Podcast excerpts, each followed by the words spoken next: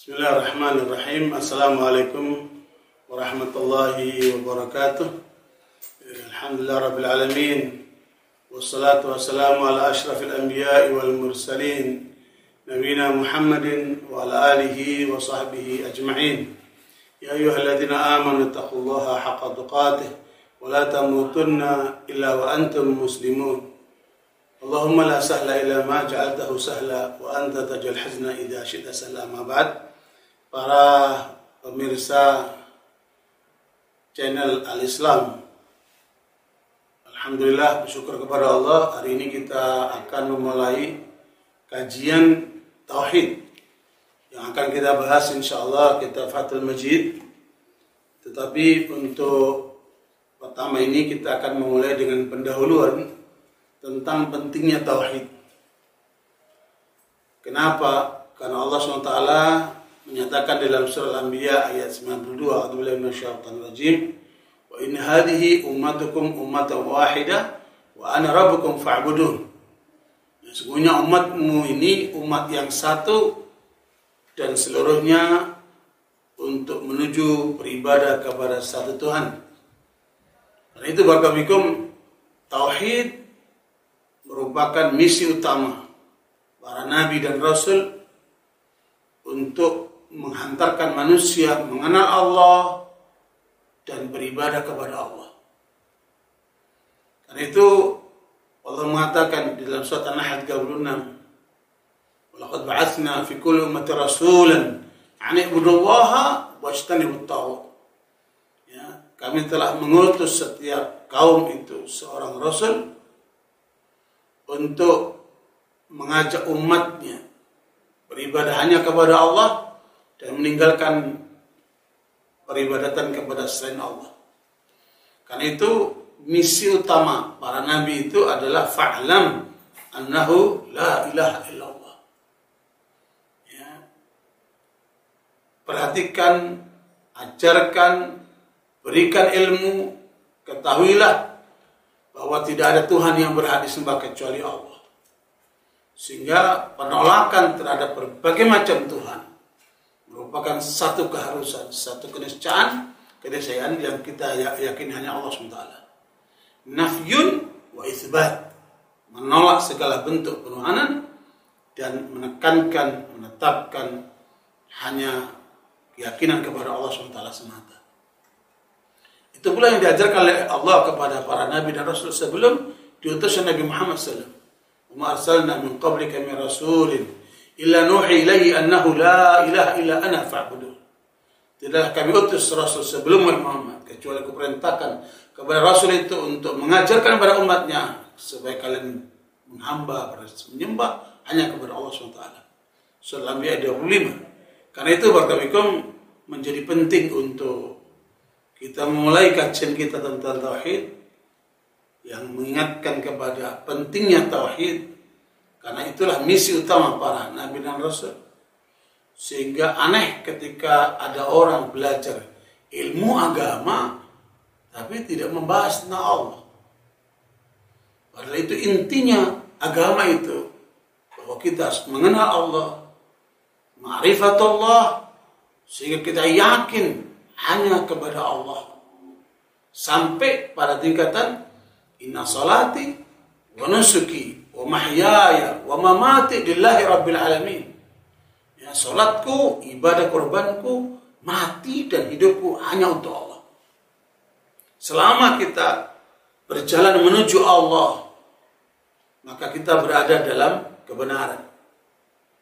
Ya, fadalikumullahu rabbukumul haq, famadha ba'dal haqqi illa dhalal, fa'anna tasrafun. Dalam surah Yunus tiga puluh dua Allah katakan, ya, sungguhnya Tuhan kalian itulah Allah yang maha benar, daripadanya lah segala kebenaran itu. Maka siapa yang tidak mengikuti kebenaran yang datang dari Allah, pastikan dia berada dalam kesesatan. Kemana kalian akan menuju? Maka karena itu kebenaran yang datang dari manusia, sehebat apapun dia, selain para nabi dan rasul utusan Allah itu, maka kebenaran itu bersifat relatif. Maka semua pikiran manusia itu masuk dalam kategori relativisme, sesuatu yang bersifat Kemungkinan benar, kemungkinan salah. Tapi yang datang dari Allah dan Rasulnya, maka itu bersifat mutlak. Makanya orang beriman diajarkan untuk menyatakan sami'na wa ta'na. Dalam ayat ke dua puluh empat surah Al-Anfal Allah katakan, ya ayyuhalladzina amanu istajibu lillahi wa lirrasuli idza da'akum lima yuhyikum. Ya, wahai orang beriman, bila kalian diajak, dipanggil ya, untuk menjalankan perintah Allah dan Rasulnya, maka penuhilah panggilan itu. Karena itu adalah kebenaran mutlak yang harus kita jalankan, yang disitulah maknanya keselamatan dunia, keselamatan akhirat. Bahagia dunia, bahagia akhirat. Man amila salihan min dzakarin aw untha wa huwa mu'minun falanuhyiyannahu hayatan thayyibah wa lanajziyannahum ajrahum bi ahsani ma kanu ya'malun. Maka barang siapa yang beramal saleh, laki maupun perempuan, di hadapan Allah sama, laki maupun perempuan. Tapi landasannya iman, iman kepada Allah, maka orang itu akan dibahagiakan di dunianya dan akan diberikan kebahagiaan lebih nanti di akhirat. Nah, karena itu misi besar para nabi dan rasul di dalam mengajarkan tauhid inilah yang harus kita terima, kita dalami, kita resapi, kita jalankan dalam hidup ini. Karena itu Nabi shallallahu alaihi wasallam memulai dakwah dari Mekah. Dengan apa beliau mulai? Ya ayuhan nas, qulu la ilaha illallah tuflihu. Wahai manusia, katakan tidak ada Tuhan yang berhak disembah kecuali Allah, maka kalian akan sukses. Karena itu komentar dari kaum kufar pada saat Nabi menyuarakan dakwahnya kepada tauhid, ya Allah katakan ya, tentang sikap kaum kufar. Ya, aj'alal alihata ilahan wahida, in hadza la syai'un ujab. Ya, masa orang ini mengajak kita menyembah kepada satu Tuhan, pada Tuhan kita banyak. Ini sesuatu yang aneh. Makanya misi Nabi Muhammad shallallahu alaihi wasallam membawa tauhid ini berjalan tiga belas tahun di Mekah sampai turunnya sekitar delapan puluh empat surat untuk menanamkan tauhid kepada kaum muslimin yang ada di Mekah itu. Sampai kemudian Nabi berhijrah ke Madinah karena tekanan-tekanan yang luar biasa dari kaum kufar menolak dakwah dan keberatan terhadap ajaran Nabi ini, sehingga kemudian mereka terus memusuhi, memboikot, kemudian membunuh, menyiksa, sampai kemudian diperintahkan hijrah ke Madinah. Kemudian terjadilah peristiwa-peristiwa nah, perlawanan dari mereka datang ke Madinah. Terjadilah perang Badar, kemudian terjadi perang Uhud, kemudian perang Ahzab, sampai kemudian terjadilah upaya-upaya gerakan dakwah terus dikembangkan dengan perdamaian tahun keenam pada Sulh Al-Hudaybiyah, dan waktu itu jumlah umat Islam cuma seribu empat ratus. Setelah perdamaian Hudaybiyah, gerakan dakwah dikembangkan tahun ke delapan Hijriah, jumlah umat Islam menjadi sepuluh ribu. Makanya dakwah ini dahsyat. Makanya inilah yang harus dikembangkan oleh umat. Bagaimana menyadarkan manusia kembali kepada Allah, mengikuti syariat Allah, agar mereka bahagia dunia akhirat. Kemudian Nabi membawa sepuluh ribu umat Islam ini ke Mekah, dan pada malam hari itu disuruh untuk menyalakan obor, sehingga kaum kufar di Mekah itu melihat jumlahnya begitu besar. Waduh, kami tidak mampu menghadapi semua itu. Akhirnya mereka lempar handuk, ya, bendera putih untuk mereka menyerah. Masuklah umat Islam ke Mekah tanpa perang. Terjadilah penaklukan kepada Mekah itu, dan Nabi kemudian membawakan ayat ke delapan puluh satu surat Al-Isra. Wa qul ja'al haqqu wa zahaqal batil innal batila kana zahuqa. Yang katakan telah datang kebenaran dan telah runtuh kebatilan itu. Sesungguhnya yang batil itu pasti lenyap. Warahmatullahi Qatadah, seorang ulama ahli tafsir, murid Ibnu Abbas mengatakan, laqad ja'al haqqu wa qul ja'al haqqu ayat Al-Qur'an. Datanglah Al-Qur'an. Wa zaqal batil, dan akan runtuhlah kebatilan, itulah syaitan. Maka Al-Qur'an pasti menang, syaitan pasti runtuh. Karena itu wartabikum, maka Nabi shallallahu alaihi wasallam kemudian memerintahkan Khalid untuk meruntuhkan tiga ratus enam puluh berhala yang ada di Ka'bah. Luar biasa. Itulah Tuhan-Tuhan yang mereka sembah. Runtuhlah itu Ka'bah apa namanya tiga ratus enam puluh berhala itu. Dan dari situlah kemudian Makkah menjadi kota umat Islam sampai hari ini. Sebagai tempat suci untuk kemudian kita beribadah menghadap ke kiblat yang itu adanya di Makkah. Dan manusia muslim berbondong-bondong untuk pergi haji dan umrah ke sana, untuk kemudian mendekatkan diri kepada Allah subhanahu wa taala, untuk melepaskan dari segala bentuk kemusyrikan dalam bentuk keterikatan kepada selain Allah subhanahu wa taala. Karena itu, wartabikum, itulah misi besar yang diemban oleh para nabi dan dilanjutkan oleh Muhammad shallallahu alaihi wasallam sebagai penutup para nabi dan dijadikan Islam yang dibawa oleh beliau ala Islam rahmatan lil alamin, ya, sebagai rahmat buat alam semesta. Makanya Nabi mengatakan ana rahmatun mubda, kata Nabi aku rahmat yang dihadiahkan.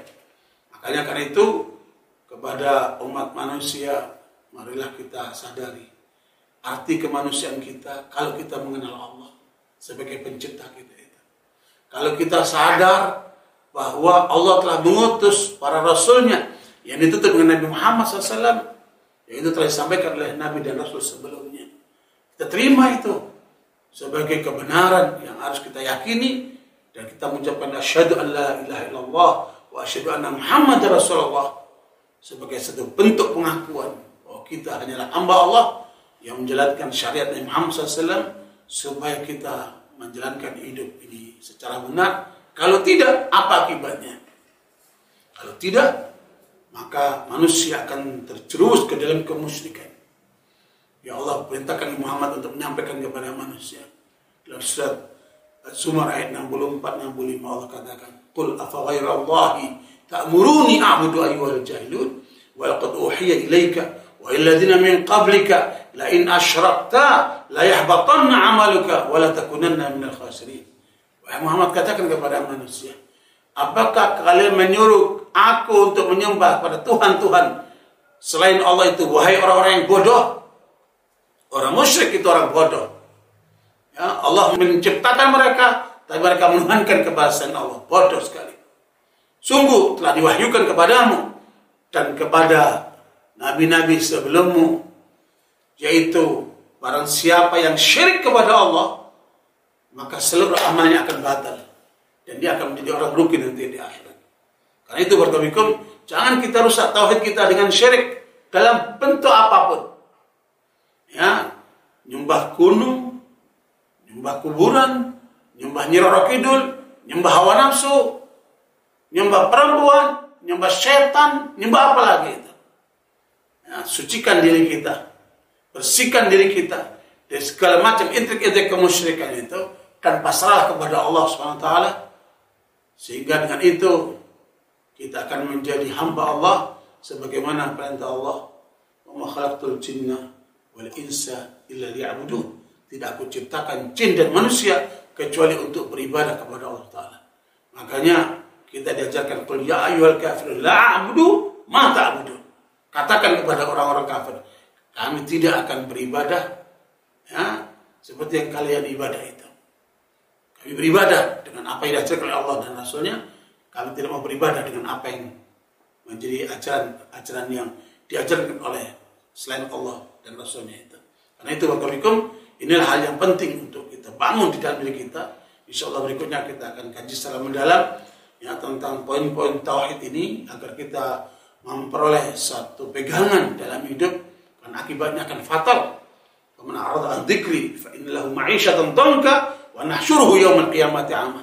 Siapa berpaling dari ajaran Allah, maka dia akan gelap gulita hidupnya, dia akan sengsara hidupnya, dan di akhirat menjadi manusia yang merugi. Naudzubillah. Karena itu mari kita kembali kepada Allah seutuhnya, kembali kepada ajaran Allah di bawah Nabi Muhammad shallallahu alaihi wasallam. Dengan itu semoga kita selamat dunia sampai akhirat. Aku qouli hadza wa astaghfirullahi wa lakum wa sallallahu Muhammad. Mohon maaf kurangnya. Bila taufiq hidayah, subhanallah, asyhadu an la ilaha illa anta, astaghfiruka. Assalamualaikum warahmatullahi wabarakatuh.